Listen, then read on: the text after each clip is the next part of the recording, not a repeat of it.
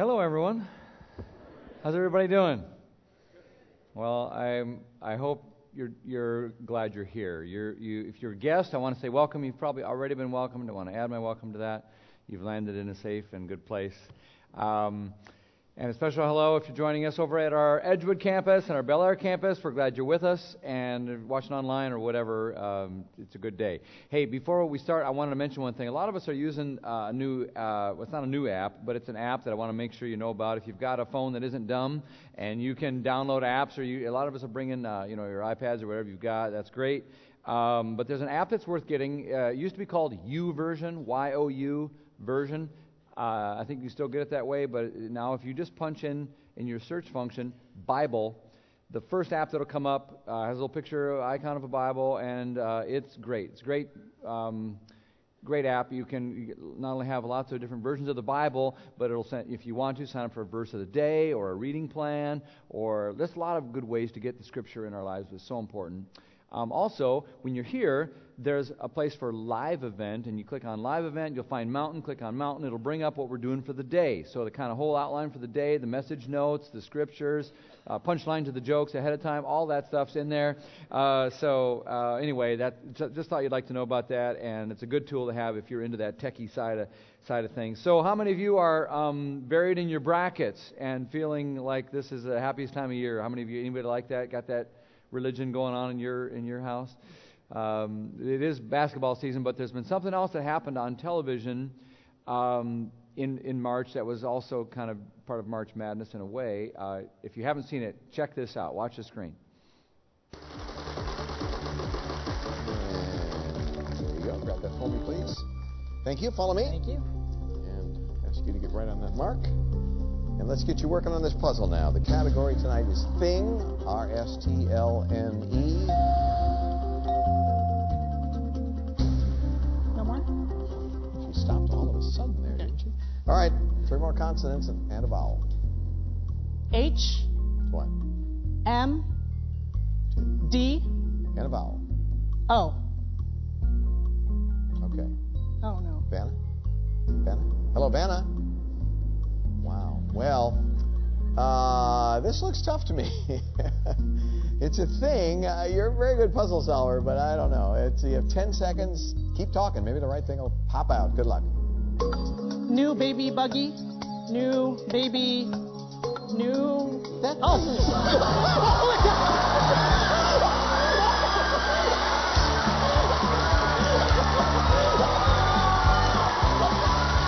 Put your, hands against the Put your hands.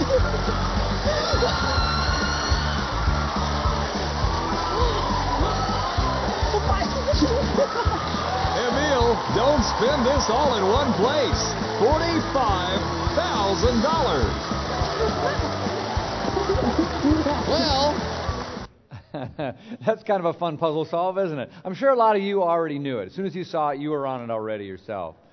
Uh, I'm the other way. If you can have every blank filled in, and I'm still like I can't even read it, let alone solve it. So, uh, so we're working our way through uh, the whole Bible, the whole story of, of God's work, and um, we're using this book, the novel uh, called The Story. It's great help to kind of weave the whole thing together.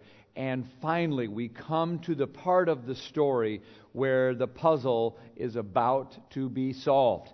And it's, it's um, like everything to this point has been pointing to where we are now, it's, which makes it a great time if you're just joining us or if you've kind of fallen off in the story reading. Uh, this is the beginning of what we call the New Testament. And, and so all of the things about the puzzle of how God is going to reclaim his people, how God is going to fix the planet, how God is going to bring us back to himself, how God is going to bless your life and the whole world. How does all that happen? Well, the puzzle is about to be solved. Because everything, you know, like, like, Moses was, was great, eh, but, but it left us longing for a better, fuller Moses, didn't it? Someone who can really get us to the promised land. We, we, we, had, we had the kings, and, and they were great, but we, we, it leaves us longing for a better, more perfect David who wasn't flawed, the, the ultimate king who will be our son of David, a, Messiah. And the priests were great, but we need someone who can really, what if someone could really get us into the presence of God and have a sacrifice that, for us that was once and for all? Um, the prophets were great, but what if we could have uh, the story of God bring us ultimately good news? See, the, the, every, everything is leading to, to this big sort of mystery that's about to, to sort of come together and sort of an aha moment. And you know what? The answer is J E S U S. We're up to Jesus now. And we get to hang out in the Jesus part of this for a little while. And that's just very, very exciting. Um, it's funny. Um, there was a youth pastor one time was given an illustration about friendship and uh, you know youth pastors can get away with anything they can they can say ridiculous things and everyone thinks it's cute whereas senior pastors are always more sophisticated and mature but um, uh, he was giving an illustration about um, uh, friendship, and he was going to use macro- the ingredients of macaroni and cheese to make his point. So he comes out and he has this. He says, "Okay, first, every, you got to put noodles in, but you got to have butter on the noodles, and butter is like the thing that. How does he make this work? He said, butter makes everything better. That's it. Butter makes everything better, and every friendship needs kind and encouraging words. It'll make everything better. So your friendship needs butter. It's like, okay, whatever. And then, and then he's like, okay, and then you got to add milk, and milk's good for you. It's healthy, and um, you you got to have uh, every friendship should make you stronger. Yeah, that's it. Okay, whatever. And because uh, because macaroni and cheese is so healthy. And um, and then he, the third ingredient he said was like cheese sauce. You got to have the cheese sauce, and you got to put that in there. And um, and, and and so and then he says, okay, now I want you to all um, um, say the word cheese sauce since since uh, we weren't there. Let's just reenact this. I'll be the youth minister. You be the, the audience, okay? So he says, so, so now uh, cheese sauce. Everybody say, when I say one, two, three, everyone say it really loud uh, uh, together. Ready? One, two, three. Cheese sauce. Okay, what does every, every, every friendship need? One more time. Say it a little louder, a little faster. Cheese sauce. Faster. Cheese sauce. You're right, Jesus. Every relationship needs Jesus. You know, so, oh boy, talk about cheese, right? Oh boy! So of course, uh, you know, and that's kind of. I saw a bumper sticker one time that said, um, uh, "What's your question?" And then below it, it said something like, "Jesus is the answer." And when I saw that, I thought, "Oh, talk about cheese." You know, it's just so simplistic and almost trite, and I felt like it doesn't do justice to some of the complexities of life's real problems. You know, just to say, "Well, Jesus is the answer."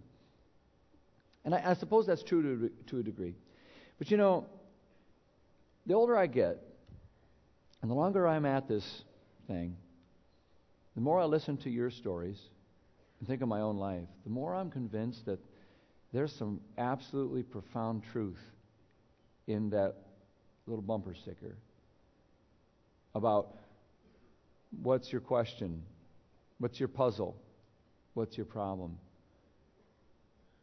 The answer you're looking for is Jesus. I, I realize if you have a physics homework this weekend and you write Jesus in every blank, you're not going to get an A. I get that. But, but tell me your story. Tell me the places where you're stuck. Tell me the places where you're hurting. Tell me the places where relationships aren't working. Tell me the places where you're confused, you're pain. And you know what? it's the love of Jesus and His grace and His truth and His power and His hope and His peace and his forgiveness and his ability to make all things new that is really what we need the most.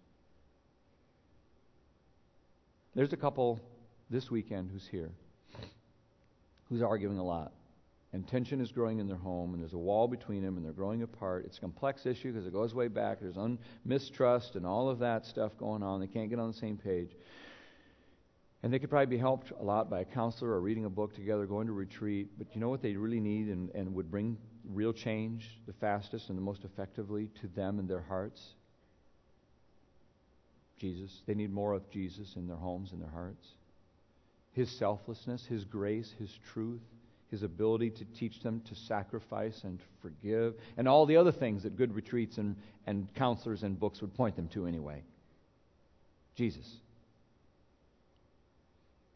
There's a young adult this weekend here in Mountain who is circling an addiction that's been stealing his life, and he's thinking about dealing with it. He's getting close, but he's freaked out by the scary part of releasing control and the higher power stuff and all of that. And what he needs is Jesus.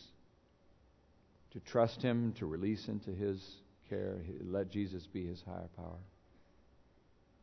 There's a young lady with us this weekend who's made some mistakes on spring break with some friends, and she's lost part of herself. She's she's kind of finding herself like a prodigal and wondering which way she'll run away from God further, or you know what she needs is to let her hand fall into the hand of Jesus and let Him lead her back to the Father. And so many other things about her puzzle will be solved. You've got something going on in your life right now, and maybe lots of things. I don't know. Things that might feel like a puzzle. Uh, and, and it may sound ridiculous or like a bumper sticker on the surface of it, but I'm telling you, my friend, if you think about that issue, and think about what is most important and looming in your heart and head these days,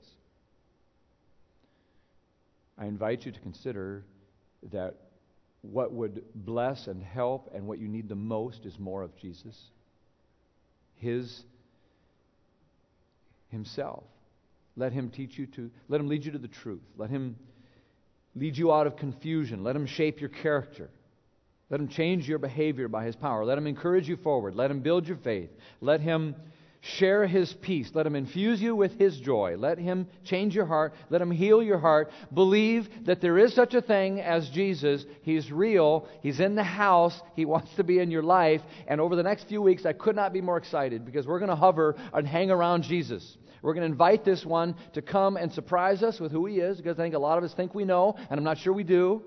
And I just encourage you to think about whatever's going on in your life, whatever your problem or your pain or your puzzle is, the answer is not cheese sauce, and it's not, it, it, it's, it's not you know, a, a baby buggy. It's Jesus.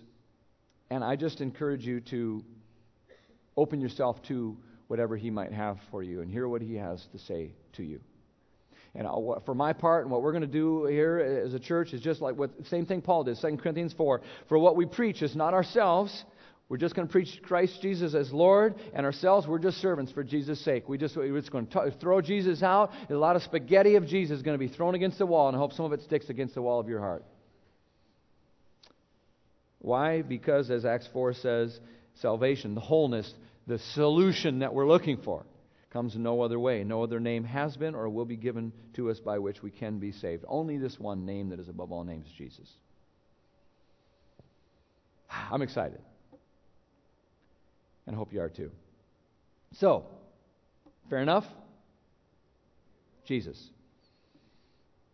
Now, before he was a name above all names, he was a very common name. Uh, if, if, you, uh, if you have read the story, I hope you have, chapter 23 this week, um, one of the things you see is that he just didn't strike anybody with the way that, you know, they, I guess they were expecting.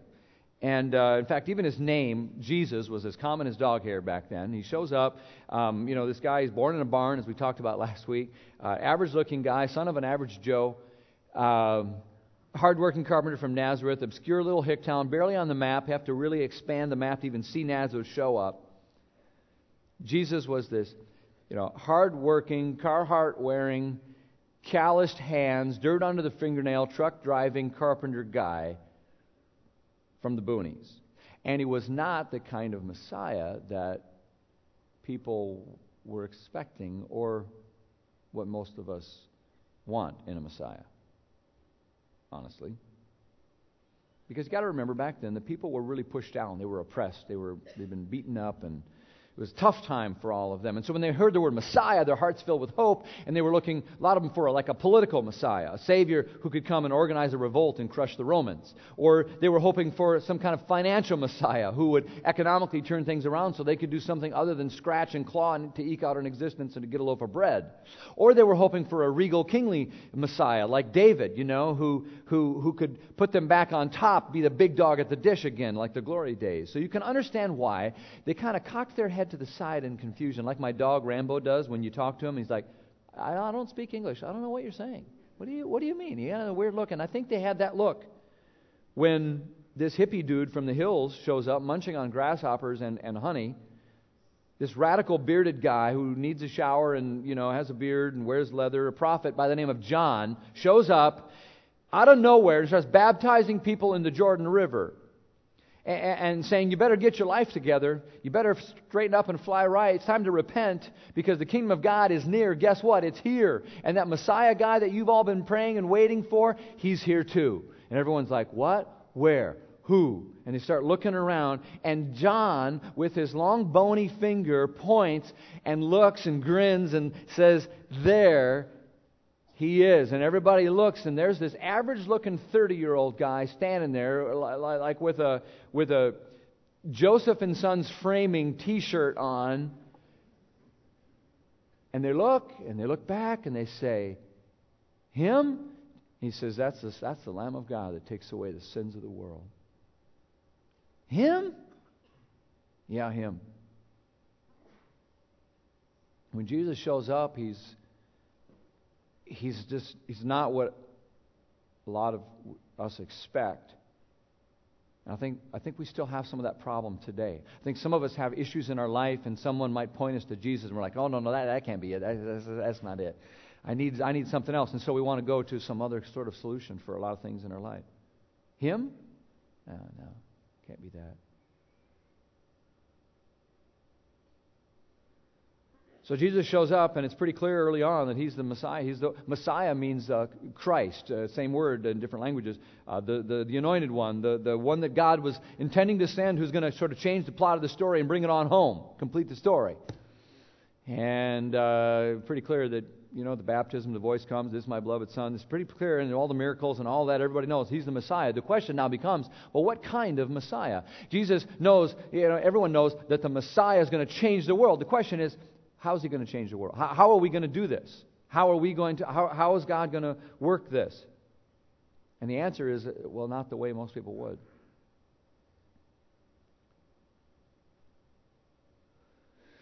See, remember, God's people, they, if you remember the story now, we, they had strayed, uh-huh, right? So we strayed away from God. God at some point kind of just said, okay, go, you know, knock yourself out you don't want me, go, go that way. And, and as a result, under, under some of those time periods, they, they were beaten down and beat by so many different people. First the Egyptians, of course, but then the Assyrians, and then they were slaves under the Babylonians, and then the next empire came along, the Persians, and they were, I mean, they were beat, even the Steelers beat them. They, they, were, they were so, they were beat down. And, and now, when we come to the New Testament, it's the mighty boot of Rome that is standing on their necks. And they are tired of it. They are disgusted with Nero. They're sick and tired of his bloodthirsty Hunger Games and the, and the Colosseums and the death fights of the gladiators and the murder of innocent people. They're sick of their own people being crushed and, and impoverished. It was very common in those days to see hundreds of crucified Jews lined up along the, the sides of the Palestinian roads as a sort of healthy little deterrent against any sort of uprising that would threaten the Pax Romana, the peace of Rome. And so what they said is, we need a revolution, man, and we need a leader to lead it. And so when they went to the scriptures, the Old Testament, and they saw stuff about Messiah, well, there was some stuff about the first coming of the Messiah, how he'd come as a suffering servant quietly, but, but they didn't pay much attention to that. They paid a lot of attention to the second coming of the Messiah, which is, you know, it's about power and glory and come, you know it, it's more like uh, the stuff they, they clung to is like handel's messiah king of kings and lord of lords and he will reign forever and ever. We are the champions. We when messiah comes we will we will rock you. That's what they're thinking as they're looking at the romans. That's their dream the dreaming of the messiah. And i think it's natural. They, they cared about their country. They cared about their nation. They cared about the story so they were looking for Messiah to come and bring that kind of change in that way.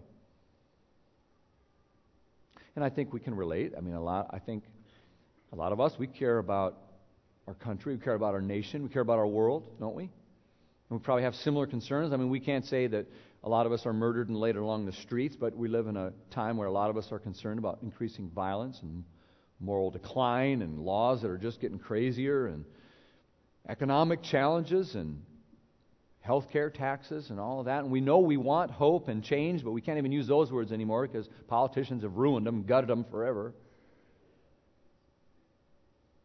So, how, how is it that God and the Messiah that He would send is going to change the world? Well, back then there were lots of different views on that. There was one group called the Zealots. Everybody say Zealots zealots. They were called zealots because they were zealous, thus the name. They were very, they were, they were like the extremists. They were like uh, religious ninjas of the day, right? They, they, uh, they were kind of like Rambo for God, suicide bomber types, extremist machine gun preachers, jihad for Jehovah. Use force because this is, this is fighting time. Use violence if necessary because the ends justifies the means, they said. So a zealot might show up in a crowd where there's lots of people, and he'd pull out a, pull out a knife as he walks through and stab a Roman soldier and put it in his coat and slip away into the crowd and they would say things like, listen, these are desperate times. They call for desperate measures. We need to be as nasty as we need to be because this is important. So it was a political thing in their mind, and, and, and uh, even violent if necessary. And they were convinced that when Messiah came, he'd be very pleased with them because that was Messiah's way. It's what Messiah was about. They were, after all, the only ones who were passionate enough to do anything in their minds. And by the way, Jesus called one of them to become one of the twelve Simon, the zealot. Hey, who wants the room with Simon the Zealot? On our little road trips. Yeah, that'd be fun. And the other extreme, another approach was, was um, some folks called Essenes. Everybody say Essenes.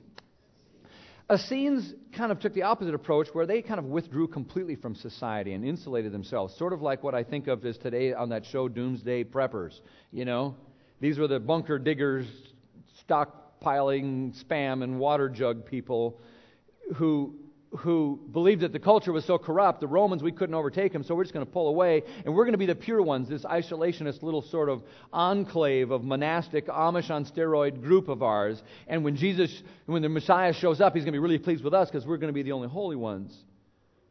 So we just kind of stay pure. This is the group that John the Baptist emerged from. And then there was a group called the Pharisees. Everybody say Pharisees. Pharisees were the religious elite, in a sense from the Jewish community. They were the lawmakers and the rule keepers and the detailed accountants of everyone's religious propriety, judges of faithfulness, because they had it nailed down, not only to the commandments that are in the scriptures, but they'd added over time about 600 more laws to sort of make it clear, because their hope and conviction was at some level you could legislate morality they hope to force change on people by having them follow the right laws and rules. And if you create enough structure and guidelines and rules that way, then we would make of ourselves a righteous people and God would be well pleased. We'll change people from the outside in. And we'll put the Ten Commandments on our wall and 600 other ones, and we'll follow all of them. If you don't, we'll make sure you do. And there was another group called the Sadducees. Everybody say Sadducees. Sadducees. They didn't believe in the afterlife. So that's why they were sad, you see. And they, they thought that any chance of utopia and change and hope was going to be right here, right now. We better take care of it. And that's why they tended to kind of go along with whatever political power was in the day at the moment. So they stuck their finger in the wind and just kind of said, which way is it going? We're going to go that way, believing that Messiah then would, would gain a quickest path to political power and ascendancy because they were already pr- sort of aligned with whatever was happening at the time. And so you see, every one of these groups they thought Messiah would do it their way and should do it their way and was on their side. Maybe it's already occurred to you as, as we talked through some of these things how, how similar that maybe is to where we are today. Did that occur to you? That we often have really similar outlooks about what the hope of the world really is and how change and what God's agenda should look like you know, we, have got someone who thinks it really is all about political stuff. And if we can pass enough laws, we, we could maybe get the culture back. And this group tends to get really angry an awful lot and upset and always fearful and angry and sometimes even wants to resort to nastiness, thinking that will somehow, you know, the ends justify the means. Maybe even violence. Others kind of more like, you know what, we just need to withdraw. We just need to make sure that we're, you know, don't don't engage because it'll just corrupt you. So just we just kind of avoid culture and stay in our Christian bubble and try to stay as pure as we can. And others, others kind of, try to force their change on others by wanting to legislate morality or have our own religious system, a kind of legalism sometimes that creates this sort of illusion that we can have this holy status amongst ourselves that will that we think it'll it'll make us more righteous in God's eyes. It tends to make us more repulsive in the world's eyes. And then there's others who, who say, well, well, whatever the political thing or whatever the trend of the day is, we're going to kind of align with that. We'll just kind of go along and, and go with the flow, stick our finger in the wind. And you know what? Uh, there's, there's little tiny uh, slivers of what's needed and truth in each one of those, but any one of them taken off to themselves. You know, I, you know what happened when Jesus showed up? When the Messiah came, turns out he wasn't on the side of the Zealots, nor was he on the side of the Essenes. And he certainly didn't have very many nice things to say about the Pharisees or the Sadducees for that matter. And Jesus today is not on the side of the Republicans, and he's not on the side of the Democrats, and he's not on the side of the progressives, and he's not on the side of the ultra conservatives or anyone else in between. Do you know whose side Jesus is on? Jesus is on his own side. Jesus is his own side. He's not looking around for who could help his cause. He's saying, I am the way, I'm the truth, I'm the life, I've got an agenda. It's, you know what time it is when Jesus shows up? It's kingdom time. And it's a different kingdom than any of us would expect. And it, we, it, our choice is to follow him. That's what he invites us into. A kingdom that is not of this world. A kingdom that flows in a pathway that can only be defined by the suffering servant, the Messiah, Jesus Christ. It's about Jesus, and he's, he's the one who says, I can change the world. We're going to do it a different way. It's hard to understand. It's hard to even like sometimes because we live in this world. And it's hard to get on board with it. But Jesus, he pulled together his disciples one day. Everyone getting close. Okay, come here, come here, guys. Come here. We're going to go over a few things. Okay. We're going to go over how, how we're going to do the mission in the kingdom of God. They're like, oh, good. How are we going to overthrow the Romans, uh, Jesus? Tell us. And Jesus like, okay, this is what it is. Listen, Peter, pay attention. Okay, here's what we're going to do. Listening? Uh, we are going to love people. We're going to love God, love people, and serve the world. That, that, that's what we're going to do. And they looked at him like my dog looks at me. So, Jesus, uh, by love, do you mean overthrow? Uh, no, no, no, no, no, no. Let me say this again. Here's what we're going to do we are going to love people. Love people. Jesus, by love, do you mean be disgusted and angry with them and get them to, to, to act more like us?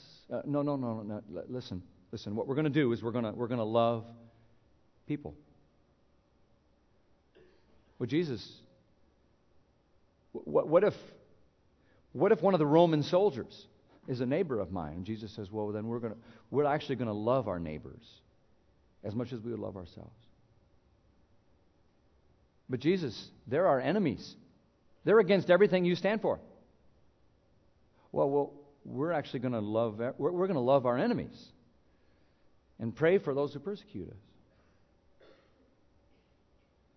But Jesus, one time I was trying to go, I was trying to run an errand, and a soldier grabbed me and he made me carry his coat. He made me do it for a whole mile. Oh, well, next time Carry it too for him. But Jesus, this, he hit me. Hit me right here. Oh, you, you've got two cheeks. Turn the other one and let him hit that one too, because that's not our game. We're, we're going to love people. Who, who does this? Who, who thinks like this? That you could change the world this way? Jesus does. And he brings a plot twist to the story. He says, We're going to love God. We're going to love people. We're going to serve the world. How? What's the most important thing? Love the Lord your God with all your heart and soul, mind, and strength. Love your neighbor as yourself. And go be a, a good Samaritan in the way that you live. They were so surprised and shocked. Sometimes we are too. Aren't we? You got to decide if you trust Jesus to follow him because he's going to lead you where you probably wouldn't go on your own. Boy, they, they give him that Rambo, my dog, look when, when he walked into the synagogue preaching early on in his ministry. And the Old Testament reading for the day was from Isaiah chapter 61. Jesus, he took the scroll, and, and this is what he read The sovereign, the Spirit of the sovereign Lord is upon me, because the Lord has anointed me to proclaim good news to the poor. He has sent me to bind up the brokenhearted, to proclaim freedom for the captives, and release from darkness for prisoners and then Luke says that when that happened, he, uh, verse chapter 4, he rolled up the scroll and he gave it back to the attendant and he sat down. And the eyes of everyone in the synagogue were fastened on him. And Jesus said, It's on. No, I added that. That's what he meant. Today, this scripture is fulfilled in your hearing. You're looking at the one that's coming to help release and bless and free. It's kingdom time. And friend, you and I are called by the same Jesus to simply follow him the same way he wants to gather us together and say, here's what we're going to do. We're going to love God, love people, serve the world. Do you get it yet? Sometimes we're like, I don't know. Seems like there's a better way. But that's the Jesus we're called to follow. And you know, the amazing thing is, is that it actually works. One by one, through 2,000 years of history, one life after another has been changed, not by force, not by rules, not by separation, but by the love of God through Jesus Christ. And so we're all called to join him in that mission to love a world that's hurting, that needs their story to make sense, to solve the puzzle for what's ailing them. It's Jesus, and it's his love. I love seeing practical examples of that. You know, we, we send people all over the world. We ourselves are called to go serve on mission. Wherever you live, you're sent on mission to go love people, love God, and serve the world right where you are. One, one cool example we're seeing is that there's transformation happening in Africa. We're partnering with some friends there who are doing it, and then once in a while the bug catches one of us. Well, that happened. A lot of you remember our friends, Dennis and Renda Curran, right? Part of our church. Uh, Dennis became pastor here, uh, one of the pastors, and working with us, and they just got this call. I think God's sending us to Kenya, and so they're going to go. And, that, and in fact, they're, they're real close to, to heading there right now. And they happen to be here back in our area uh, before they head out, and they're here today. I just love you to welcome them today. Can we just say hello to Dennis and Renda Curran again? Come on, guys.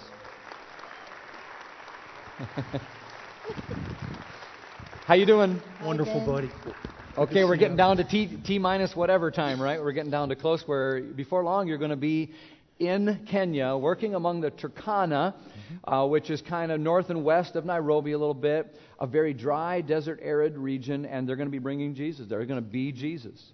Um, through relationships, you're going to be making disciples, trying to get churches started, um, joining a work that's already in progress there, joining a team that's there. Um, one of the other real cool practical sides that fits in with this Isaiah 61 is you're going to be bringing, you're going to help them with water. Water is a big problem. They get six inches of rainfall a year. Yeah.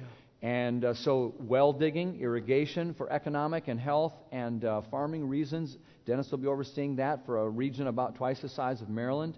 And um, we just couldn't be more excited about how you, you, you responded to the call of God in your life. It fits so beautifully with what we're saying today. Jesus says, Follow me, we're going to change the world. We're going to start by loving people in real heart ways and practical ways.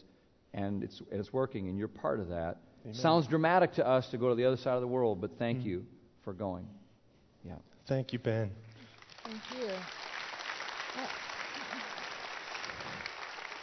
You know, guys, this is this is our home church. This is our family. And it's not easy for us to go. But we have been the recipients of your love and your teaching, and when needed, your grace for many years. And Mountain just excels at loving on people, one person at a time, and bringing them ever so much closer to the cross. And we're excited to go. It's kind of easy. Um, we're excited because uh, we get to serve in Turkana. We get to share God's word. We get to um, share mountain with the folks over there uh, also. The um, our hearts are about ready to pop because um, it's so filled with like blessings and thankfulness and gratitude, especially to you. We can't express our thanks enough uh, for the the blessings we've received from the mountain leadership, the elders, and the congregation here. And um, there's an open invitation to visit, please. Yeah. You know. Uh, Scripture speaks pretty plainly that the gifts that we receive, whatever gifts those are that God has given us and who they've come from, those gifts aren't meant to rest right here. Those gifts are meant to be used to serve others. God says that plain and clear. And you know what we're going to do is we're going to hold your hand and we're going to hold the hand of God and we're going to step into Kenya and the trust that you've placed in us and the preparation that you've granted to us we're going to spill all over those beautiful Kenyan people and show them who Jesus is in a way, hopefully, that will touch thousands. And we get to do that. We are blessed to do that because you guys have equipped us for that. Thank you. Yeah, God bless you. Thank you. So it's been a lot of prep, and there's some costs involved with this, especially startup costs to make the transition, to get there, to set up. Mountain, in an ongoing basis, wants to do more than just send you with our love and our prayers. Um, we, we, we want to send you with ongoing support. So every time you go online and give a gift to Mountain, your part of that's being used to support people like Dennis and Renda, but specifically Dennis and Renda in what they're doing every single month. In addition, you remember at Christmas time, we had that Christmas offering. We passed a hat and we said, we got to take care of some really cool things. Well, one of them was Den and Ren. And so $50,000 from this family is a gift to you to help with your, your startup costs. We want that to bless you, and we send it with you with our prayers and our love. And you've encouraged us to be on mission right here. Amen. One more time, let's show our appreciation to Dan and Ren Kern, will you? Thank you, you. guys. Thank you, guys. Thanks, Ben. So that may sound so dramatic to you, you know, to, uh, to go to the ends of the earth. Well, it, but I, we just have to remind ourselves now. They're responding merely to the same exact call that Jesus gave that first 12 when he circled them up. And the same exact call that I pray you have allowed to fall on your ears. From Jesus to you, saying, Follow me. Well, where do I go? What do I do? Well, we love God, love people, and serve the world. You know, there's an important thing as you think about, well, how are they going to make it and, and, persevere? How did the early disciples make and persevere? How will I, if I, if I were to say yes to, to more fully give my life to Jesus in my school, at my job, uh, and, and just be on mission for Him, how, how would I do that? Well, I just want to point to a couple really important things as we close. Matthew chapter 3, verse 13 describes this time when John the Baptist is out there in the wilderness and he's just baptizing people, dunking them in the river there one after the other. And it says that Jesus went out from Galilee to the Jordan River to be baptized by John. And John tried to talk him out of it. I'm the one who needs to be baptized by you, he said. Why are you coming to me? But Jesus said, It's necessary to do this to fulfill all righteousness. It's the right thing to do. So John agreed to baptize him.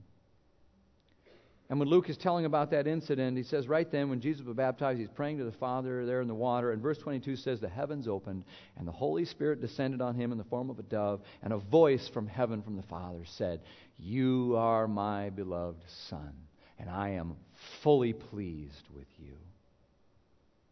And I want you to hear those words, not only because I know some of you need to probably, I, I know some of you have not been baptized, and I just want to encourage you to do it. I want you to, I want to encourage you to take that step the same way Jesus did, to humble yourself and get into that water and to lower yourself and let him raise you up, just like Jesus did. And then Jesus said, after he himself was baptized, he said, Go and baptize um, all nations in, my, in the name of the Father, Son, and Holy Spirit. And if you haven't done that, I hope that you will. It will. I don't know if the heavens will open, but I know God will be really pleased with you, and I know it's the right thing to do.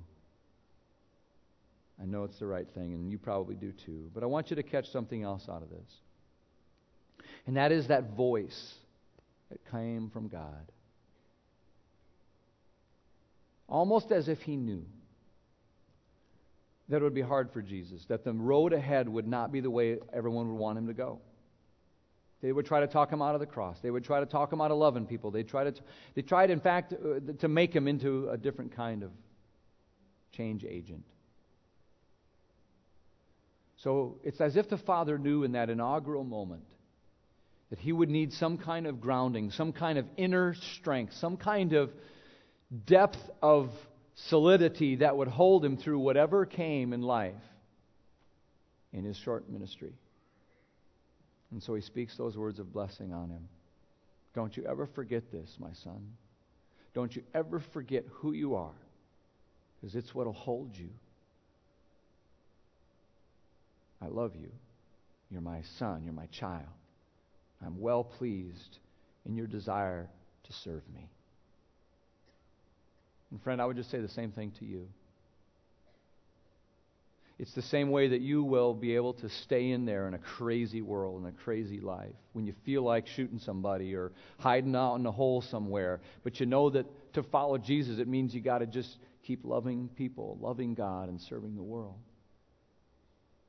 It's then that you need to hear the voice of the Father over you saying, Don't you forget who you are. Don't you forget. Don't you forget. And let me build something deep into your character so that whatever criticism you receive, whatever hardship you face, whatever trash gets thrown in your face, you'll know deep down the same way Jesus knew I am the beloved child of God, and nothing can change that. That's who I am. And God is pleased with my humble effort to follow and serve Him in my imperfect, broken way. God loves me still. Let that be a strength to you, my friend. Let that be a strength that will make your story weave into His story in a beautiful, beautiful way. Let's pray. God, we ask for your presence with us now. We thank you for the beautiful life of Jesus and his example and how it leads us in a way we wouldn't go on our own. I pray for the one who is more calloused than they ought to be today, that they would be softened and open to Jesus. I pray for the one who's more crippled and heartbroken because they feel so guilt ridden. I pray that you would help them to feel also and to know the love and grace of Christ, that He would meet all of us where we are. We pray all this in Jesus' name. Amen.